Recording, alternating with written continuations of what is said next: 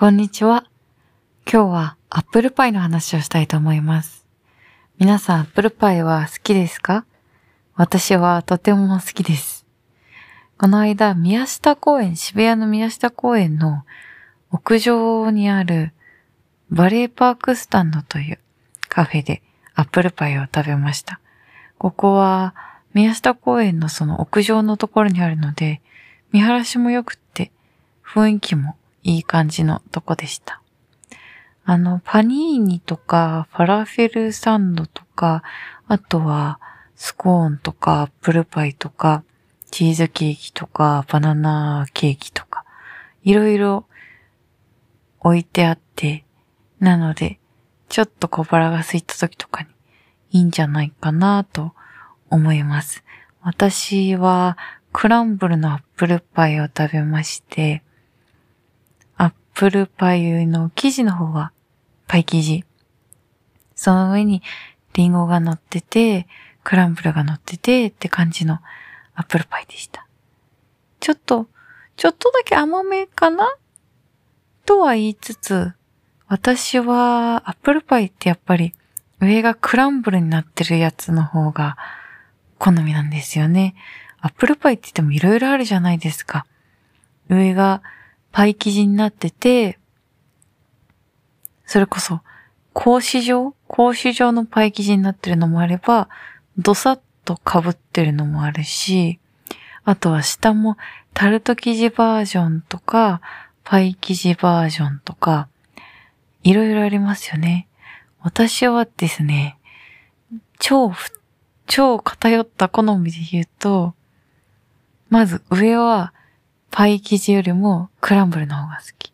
下のタルトもパイ生地もいいけど、でもアップルパイっていうくらいだから、下ってタルト生地のことはないのかな？パイ生地なのかな、基本。パイ生地も好きだけど、タルト生地だとさらにテンションが上がります。で、リンゴがいっぱい入ってて、あとはそこにレーズンとかシナモンとか、そういうのが入ってるやつも、とっても好きです。それこそ前にマミーズのアップルパイのお話とかもしたと思うんですけど、あそこのアップルパイは超美味しかったです。なんだろうな、リンゴがゴロッとしてて、すごく存在感があるっていうか、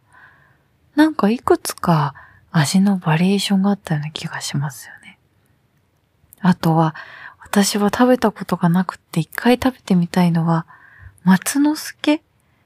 松之助ニューヨークって言ったかな。あそこのアップルパイも、もう写真を見ると、見るからにめちゃくちゃに美味しそうで、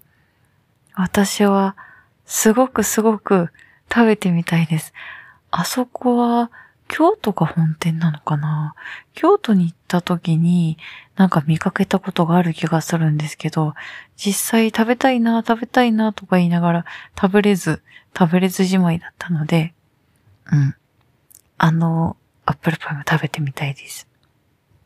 あとは、そういうケーキ系の形をしたアップルパイだけじゃなくて、パン屋さんのアップルパイもありますよね。それこそなんか、ショソン・オ・ポムっていうやつだったっけ？結構フランス系のパティスリーとかベーカリーとかで、なんて言うんだろうね。丸い形、丸い形もあれば、半円形の形もあって、すごくテリテリっていう、こんがり焼いてあって、多分卵白とかそういう感じで、そのテリがつけてあって、中にリンゴがぎっしり入ってるの。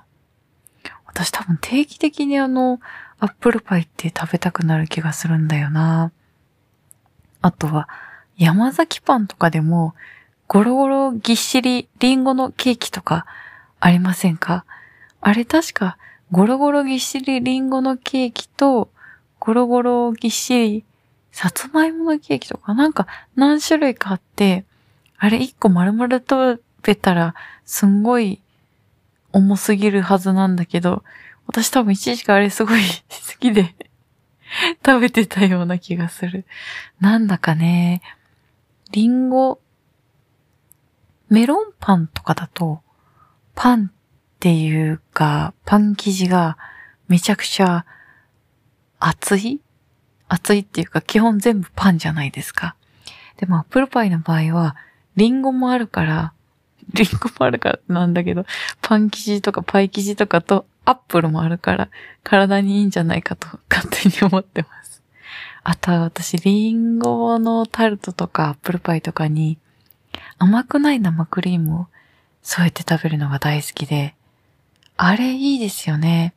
アップルパイってアイスを添えたりとか、そういうカスタードクリームを添えたりとか、生クリームを添えたりとか、あれじゃないですか。私はバニラアイスを添えてくれるのも嬉しいんですけど、そう、熱々のアップルパイにバニラアイス添えるのってめちゃくちゃ美味しいですよね。私はあれは好きなんですけど、でも何ってね、気がせくんですよ。私はアイスが溶けるのがすごい苦手っていうか気がせいちゃう方で。だから熱々のアップルパイの上にアイスが乗ってるともうドロ溶けちゃうんですよ。それがね、それが唯一の懸念で、その点生クリームは溶けづらいじゃないですか。だから熱々のアップルパイに生クリームとかが添えてあると甘くないやつ。がぜんテンションが上がります。こんな話をしてたら、なんかまたアップルパイ食べたくなってきちゃったな。皆さんはお気に入りのアップルパイありますか？ここのアップルパイが美味しいよとかあったらぜひぜひ教えてください。それでは皆さん、今週も良い一週間になりますように。